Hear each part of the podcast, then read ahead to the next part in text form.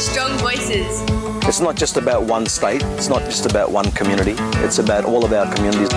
The issues that face Indigenous peoples around the world sit at the heart of the questions that we're asking about the future of our political order. I am here and now, and I speak my language. I practice my cultural essence of me. What we do need is a more critical race consciousness in this country, a preparedness to talk about race, to talk about the way in which racialised logics are inscribed upon our bodies, and to critically examine them in order to change it. The governments change, but we're going to be still here. We're always going to be still here. We've been here for 65,000 years, and I don't think we're going to go anywhere. What the system still struggles with is this collaboration with First Nations people. A strong voice is an Aboriginal voice.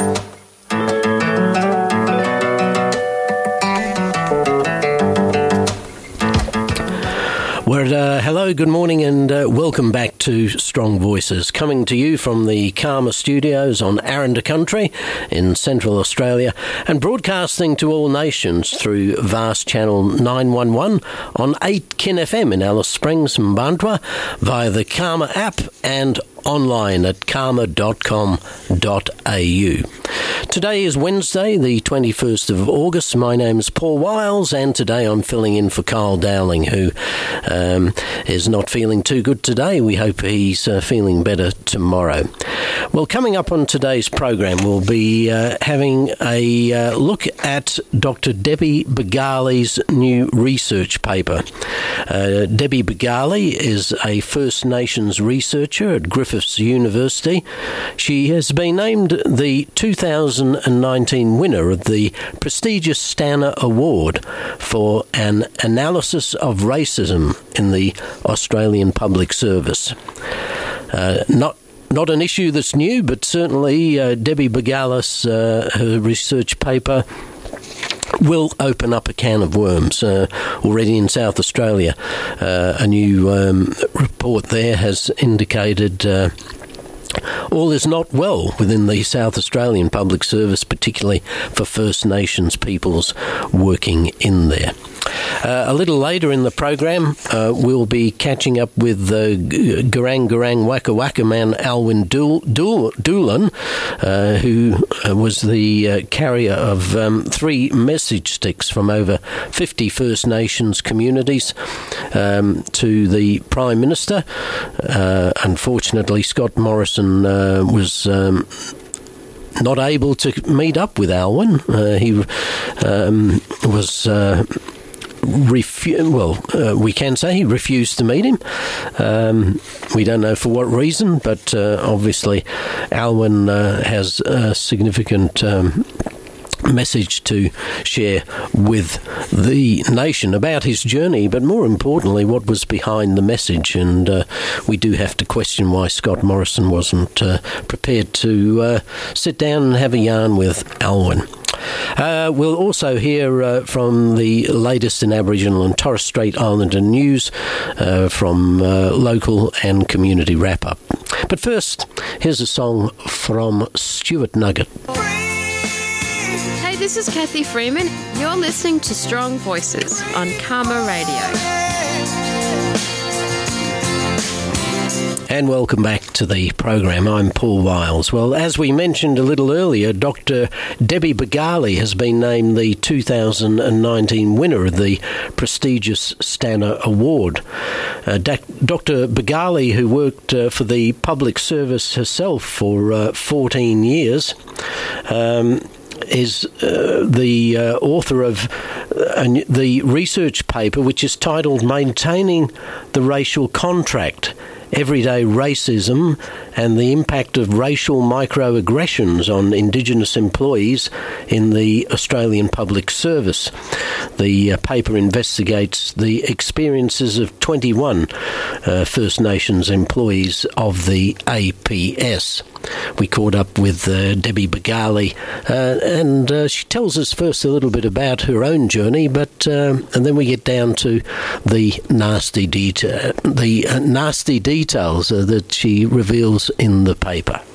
My name's Deb Bargallie. I'm a Kamilaroi and Wonnarua from northwest New South Wales. My family are from around the Tamworth and Moree areas. I grew up in Wollongong, so my parents left um, a location called Werris Creek, just outside of Walhallow Aboriginal Reserve, where my father's family were located. He moved to Wollongong, and I grew up in a place called Dapto.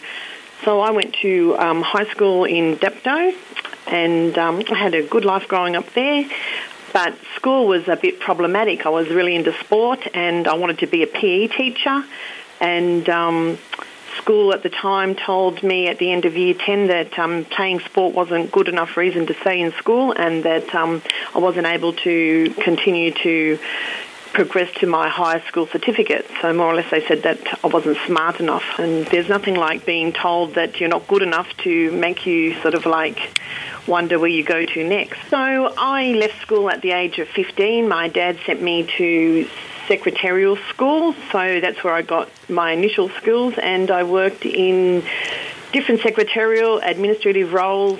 Oh, most of my younger life, my early 20s, I decided to go travelling at about 24, 25. So I packed up from Wollongong and went to London, like many like young people do these days. Or back then, there was a few people doing it, and New Zealanders doing it. And um, I was just working in hospital system and by day and working in a bar by night and then using whatever money I had to go travelling. So I did that for a couple of years before I came home and, and then studied and actually you know, got into developing a career. When I come home from overseas, I was about 27 years of age, and I decided there has to be something more out there in this world for me. You know, I'd already sort of like opened up my eyes from travelling and working in different sort of like health environments and hospitals in the UK, and I thought, surely there's something more for me. So I went to TAFE and studied for a diploma of community welfare. And I did really well with that. And after that, I articulated that into a um, Bachelor of Social Science, and it was just after I'd started that Bachelor of Social Science that I um, entered the APS at a level five in Indigenous employment as an Indigenous employment officer based in New South Wales. I went from there. I worked across a number of different departments, so different experiences everywhere. Um, initially, I was based in New South Wales as an Indigenous employment officer. Um, I was working out of the Kempsey office, so I was pretty much um, running my own show up out there. I was outposted from you know Sydney and Canberra. Um, in those days, I used to cover an area that went up as far as Grafton, across to Moree, and back down to Newcastle. In those days, then predominantly the work was delivering the Indigenous and implementing the Indigenous employment policies and programs of Commonwealth Government at the time. So I used to work with the different CDPs and different organisations to try and um, help them implement Indigenous employment programs. So that was really exciting, and um, we were quite independent as well. So yeah, it was very good for us. Tony Abbott decided to restructure the department. He decided to pull all Indigenous employment officers out from the states and regions into major offices, whether it's in, in, the, in the capital area or in Canberra.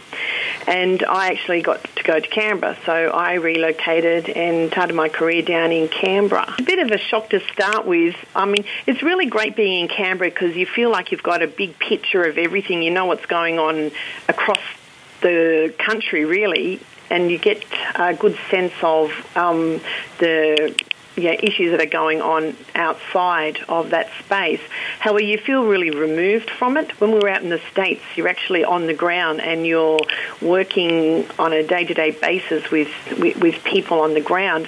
Where in Canberra, it's um, very removed from that process. It feels rather isolating. In 2005 and 6, and again in 2009 and 10, the APS conducted an Aboriginal and Torres Strait Islander APS employee census survey, and both the reports that come out of those surveys really bothered me in the way that the data portrayed Aboriginal and Torres Strait Islander people primarily as complicit in their unequal position, in the unequal position that they actually found themselves in. I just found that the, the way the surveys were reported was not consistent with the narrative of those of us who were Indigenous employees in the in the Commonwealth at the time saw our own situation.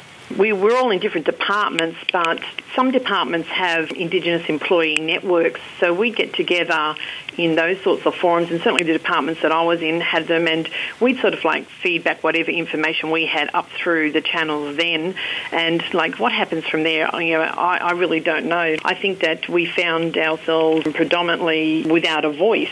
Working within the department itself, we can often be the only Indigenous person in a particular department or a particular area or section. We were often isolated. Indigenous employees often would not be included in meetings and uh, often excluded when particular subjects are being discussed or policies or programs that we think that we have the relevant skills to be sitting in on. In another area, um, people often go to meetings and ask an Indigenous employee to come along and they often feel that they are in a token position because they have been told you can come to the meeting but please sit there and don't speak. So it's very interesting.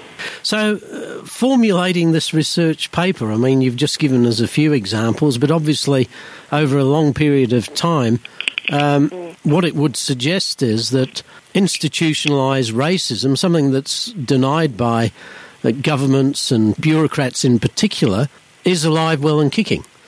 Oh, absolutely. And that's what uh, my research found that racism pervades the Australian Public Service and that Indigenous employees feel that their engagement, promotion, general workplace interests are affected by this. One particular uh, person commented that, you know, one of the things that they'd always grappled with was that the public service it was never clear to them why Aboriginal and Torres Strait Islander people were important in the first place. There hasn't been a lot of research done, particularly around the experiences of Indigenous employees in the public service, in the Australian public service. Lots of research gets done about Indigenous employment per se, but not so much about the public service. I was able to look at work that was undertaken by some other people like Professor Stephen Larkin. He'd already undertaken a PhD which examined the Australian public service in terms of the SES, and he, you know, identified everyday racism and um, a racialised division in, of labour in the public service. When I was in the field also undertaking my re- research in late 2015, CAEPR researchers, um, Julie Lahn and Nicholas Biddle, they were also in the field undertaking research that was commissioned by the APS to understand why Aboriginal and Torres Strait Islander employees make decisions to exit the APS. So they predominantly um, come up with um, a sense that the Australian Public Service doesn't really clearly articulate, you know, why they want Aboriginal and Torres Strait Islander employees as well. So I had a bit, um, you know, of um, other people's scholarly work that I could draw from as well. So, whilst there hasn't been an awful lot out there, there was um, a couple of other pieces of work to look at. Aboriginal and Torres Strait people as Indigenous employees of the APS, they they know what their worth is in the APS. They know that they are there. They feel that they know that they are there to make a difference and can make a difference. However, you know, they are feeling that they are actually isolated. In my research, you know, the Voices of Indigenous Employees provide an important counter narrative to the destructive and pervasive myth of meritocracy and sort of reveals the ways in which, you know, white supremacy perpetuating the APS. And yeah, that, that is through their very exclusion. Participants spoke about a real lack of commitment to Indigenous affairs, which impacts on their work to make a difference for their communities. This is partly reflected by, you know, ongoing reshuffling of Indigenous portfolios or what the government refers to as machinery of government changes. In fact, at a public administration um, seminar held in 2017, Professor Tom Calma, who's already spent about 45 years or so in the public service, he pointed out that there'd been 21 different ministers for the Indigenous Affairs portfolio in the past 50 years and 10 different administrative structures, of which nine were within the past 30 years.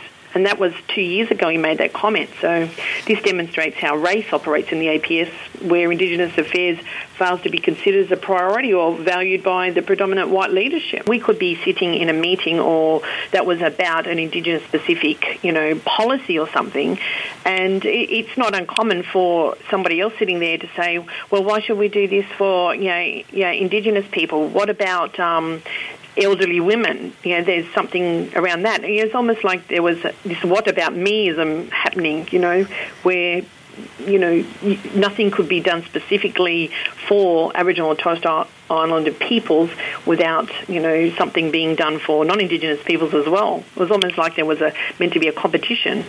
The people that I interviewed had not been part of the intervention. They hadn't worked on that out in the ground. They may have worked on that in different areas within National Office in Canberra. I myself was um, based out in Alice, Alice Springs working with the Attorney General's Department on managing law and justice programs at the time. And whilst I was out there, the intervention rolled out. So I was sitting out there and watched that play out. It was actually a real shock when they rolled that out because I didn't know about it, and um, I can still recall when it happened. And um, we were sitting in our offices, which were was in the whole of government approach. So I think all different departments under were one in one area, which was the old ASIC building in Alice Springs, and we watched them all come in with their army uniforms and their you know army vehicles parked outside. It was it was quite a shock and quite a you know really different environment to be part of. Um, many of us um, Indigenous employees in there at the time had to sort of like pack up our desks and leave our offices to make way for the um, intervention team. Many were, you know, um, army peoples. Um, so it was a really different way to what we had been used to doing business. Primarily, we would um, you know, travel to different communities and work with community members and, you know, um, Tangentyere Council and other members to um, develop, you know, what was required in terms of service delivery, you know, programs. But we were sort of removed from that process and it became a very different way of doing business. We were largely excluded from those processes. So when people often ask me, you know, what can we do to fix the system? What can we do to change the APS?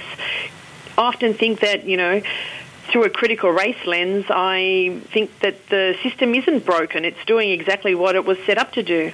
When you think about it, the Australian Public Service, the first piece of legislation that it passed was the White Australia policy. So that tells you something about the system. I'd like to think that government might be able to at least take seriously that racism exists.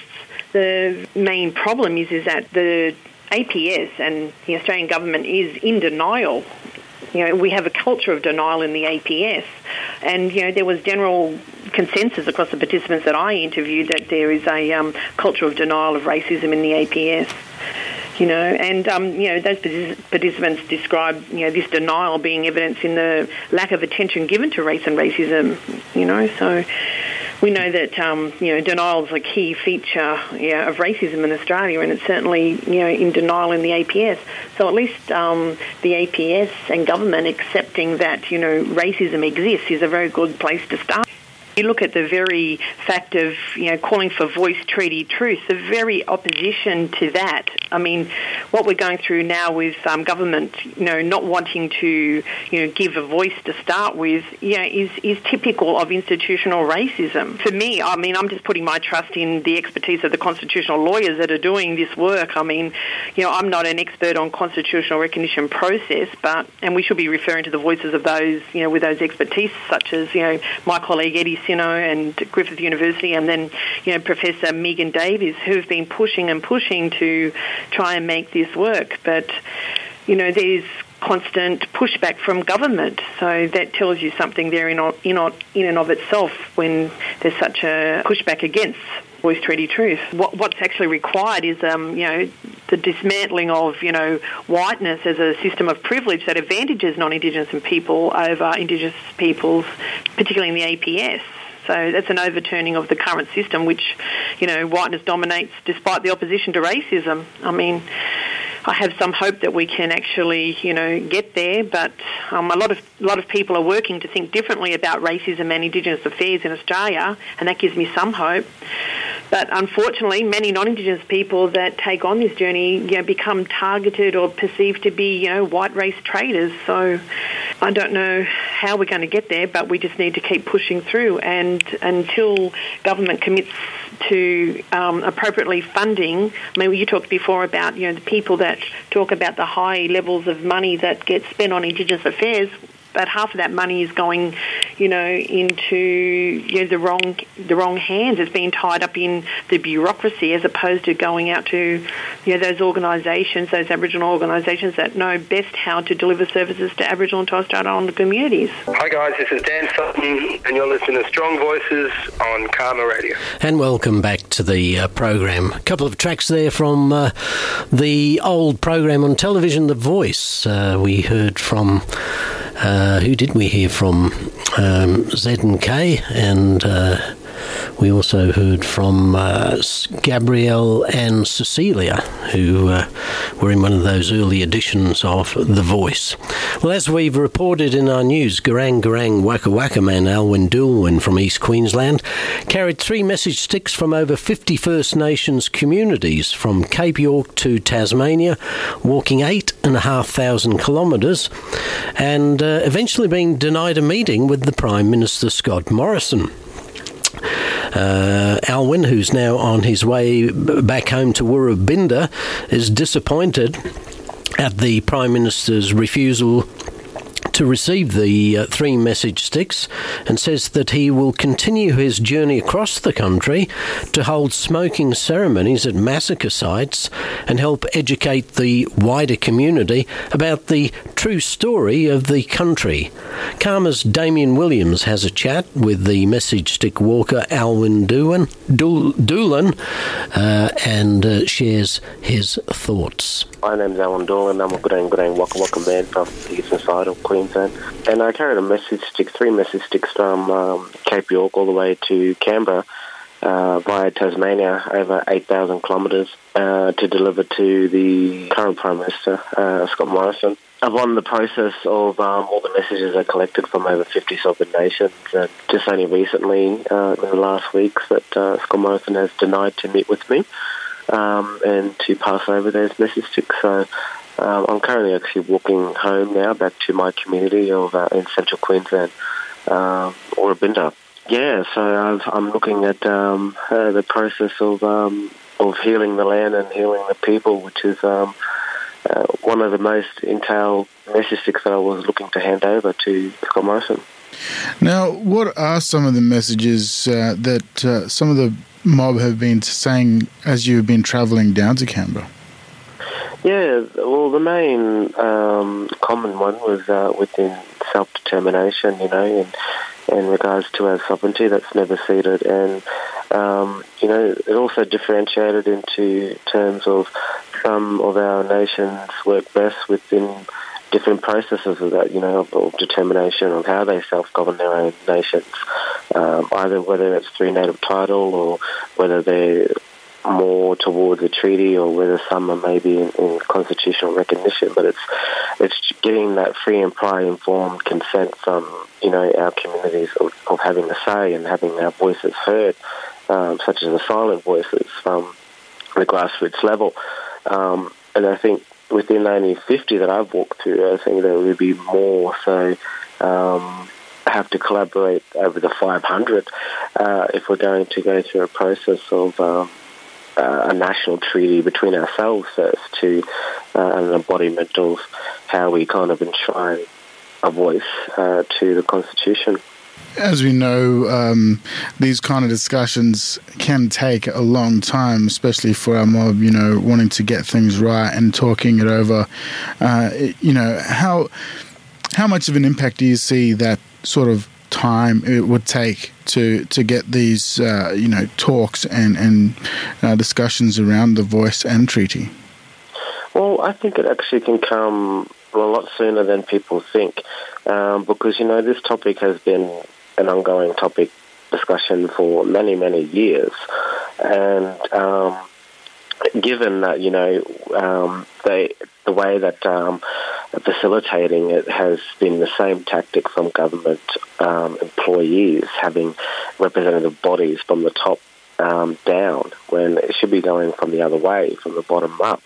And I mean, within the Indigenous Affairs funding, um, which is $7.4 million, why wouldn't they allocate an substantial amount of money to facilitate a summit of um, inviting the grassroots silent voices um, uh, in a forum to across the nation of all the nations um, to in one space at one time. I mean, and that could happen within a couple of months, um, rather than years down the track where they're talking about a referendum. So you know, it's just whether, and then that's what I mean. Like I've I've walked to try and uh, try and embody that same kind of facilitation. But I mean, I've walked it in the means of of, of the way our people have walked before, um, which takes a lot longer time. Um, but in the hands of um, the government exercising our rights, which they're failing to do, then they're putting us at a stop hold to our process of um, determining ourselves and what we really want. Alan, when you got there and you were denied, how did that make you feel? Yeah, oh, look, it, it was an overwhelming, full of emotion arriving there after such a long journey and, you know, with the experience and everything and um, all the, the kind of um, moments I had on, it just uh, hit me at a one stage time to, to that reflected all at once. And it was, yeah, it's still, it's still a little bit surreal to me at the moment of processing to try and indulge in what I've actually achieved and, and done. Um, because I know I have sacrificed a lot and I've, I've given a lot of my my energy and, and, and spirit out to want to just inspire people and, and raise the awareness and the importance across the board on a national scale but yeah, it is quite disappointing that now that I'm, I'm making that trek home, that but then it goes to show that you know still within 2019, if I don't have you know pretty much money behind me, then the government doesn't want nothing to do with us. So mm, unfortunately. Well, you, you did manage to uh, have a chat with uh, Indigenous Affairs Minister Ken Wyatt, um, Senator Pat Dodson, Senator Rachel Siewert, and, and some other people. What, how did that um, sort of uh, make you feel to be able to at least talk to those people? Yeah, look, that was, you know, I, I greatly respect their acknowledgement and, and their time for um, meeting with me and, and having that uh, allocation to, yeah, to talk with me about what the communities were saying, and you know they're they're being the leaders inside those walls of uh, representation uh, to make changes within Indigenous affairs. Um, they to put across the guidance of um, from that uh, local community level that they're not necessarily um, uh, grasping um, or they're out of touch. Um, and it was yeah, it was interesting also to hear the, the feedback of what was happening from within side, as well from the government perspective um, and how to kind of uh, redirect that um, that that fear that comes with um, uh, a lot within kind of just in the Australian public and within government of um, when we're talking land rights and and also sovereignty. Um, you know that they're thinking that they're going to be losing something, but they haven't lost anything. When our people have lost a lot and you know we've always been compromising, and we're always making the uh, journey halfway, but they're not meeting us there at the other end. So you know there has to be a two-way street here um, when it comes to discussions of um, us people putting our rights in in in, um, in order. And Elwyn, do you think uh, by disarming that fear, we'll be able to get a little bit more further down the line? Yeah, definitely. You know, within the parts of truth telling, you know, it's it's um, it's it's got to be um, you know it's got to be accountable um, for the history that we share here since colonization. Uh, you know, since the penal colonies have established here, then you know. But then you also got to look at the aspects of the history prior to colonization that we have, um, that we only have, that we have the only ability to share and showcase that with the impacts of the colonial impositions that we're still facing today, you know, need to take full effect of what has happened really has ripple effect into our communities and our spiritual well-beings and, and has us through the detrimental value of land and it has a whole, you know, the whole intricate web of design that was um, placed here from our creation um, has been mismanaged and, and the ego of dominance over it from the uh, you know, from the, the white male supremacists. Uh, so,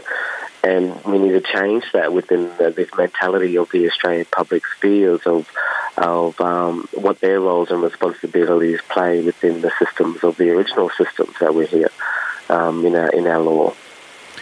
Now, Alwyn, you are heading back home. Um, so, where to from here when you get back home? What's what are you going to be looking at trying to do um, into the future?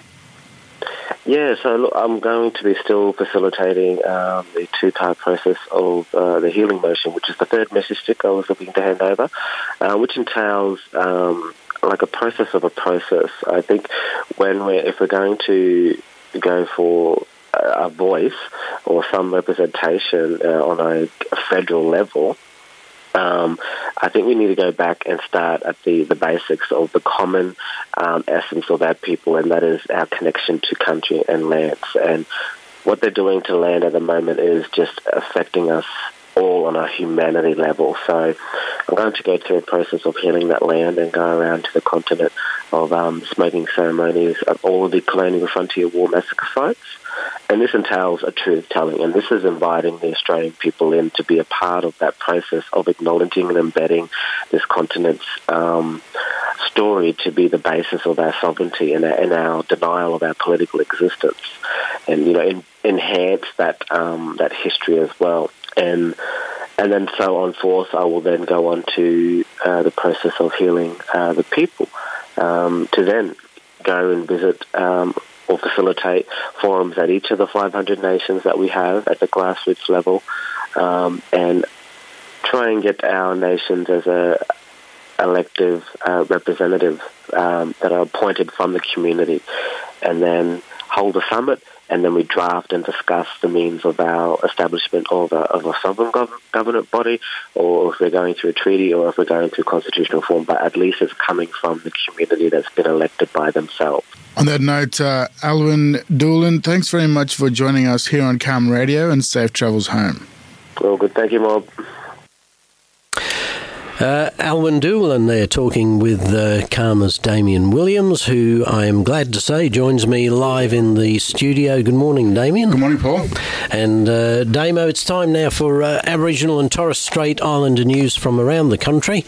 Um, what's happening? What do, what, what do you bring to the table this morning? Well, um, Aboriginal science discoveries and practices will be taught for the first time in South Australian classrooms. The state government today announced a new initiative aim to increase Aboriginal students' interests and involvement in science subjects. So, this report um, from the Adelaide's Independent News says local science teachers will work with Aboriginal communities and a host of partners, State De- um, Department of Education, the Australian Museum, the Assessment of and Reporting Authority and the Australian curriculum to develop a framework of learning and teaching. This initiative is is in response to the ACARS um, ACARA's development of 95 new science elaborations that provide practical examples of how to teach teachers how teachers can use Aboriginal and Torres Strait Islander scientific knowledge in the Australian curriculum of science. So, uh, very um, interesting. There, you know, trying to. uh, teach uh, Aboriginal ecological knowledge um, that has been around for a, a, long time and melding that in and with modern science. Uh, this um, we had part of this discussion going back a, a month or so ago um, with um, courses that have been taught at Melbourne University, and um, they were uh, in the process of uh, introducing um, Aboriginal cultural knowledge across nearly all of their subjects mm. at some level. So, what we are seeing from the universities, at least, is a uh, acknowledgement of knowledge that has been around for such a long time, and up until the last few decades, at least, um, was considered uh, irrelevant. Um, you know, there was no great significance or importance put to Aboriginal cultural knowledge. Well, things are changing, and now we're seeing academia, at least. Uh, the wheels are turning. Mm. And we are starting to see um, some of the uh, the halls of academia begin to understand that there's um, uh, within that cultural knowledge. I mean, we're talking of um, you know 40, 50, however many thousands of years of um, being on this country And, during that, witnessing and seeing, you know, physics, all that kind of stuff, uh, even you know horticultural knowledge and stuff like that as well. There's so much um, that hasn't been told. So many stories. Um, you know, a few people.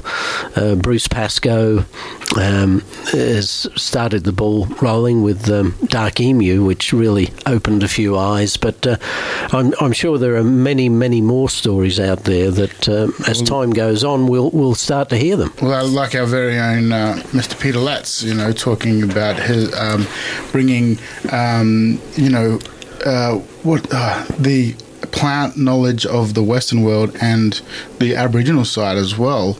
You know, the flora um, studies and all that kind of stuff together. Yeah. Um, you know, growing up in at Hermannsburg, learning from all the old people there, and then going to do um, botany and stuff like that is, you know, he's another person that has had that um, mix already been happening with him. Well, Peter uh, is uh, uniquely placed, isn't he, as a, yeah. as, a, as as a man of great knowledge, yes. and um, obviously he's a white fella, but grew up at Ntaria, um, and uh, as you said, uh, you know, he spent many many years with the elders out there, growing up and and learning just a small part, a very very small part when we talk about cultural yeah. knowledge. But uh, we might get Peter in and um, sit and have a yarn with him about. Uh, I'm sure he's really happy yeah. to to see what's going on now because I mean we know that he has spoken about mm. this sort of thing for a long time, mm. uh, the acknowledgement of, of cultural knowledge yeah. um, and how academia for so long uh, was in denial or just didn't want to take it on yeah. board.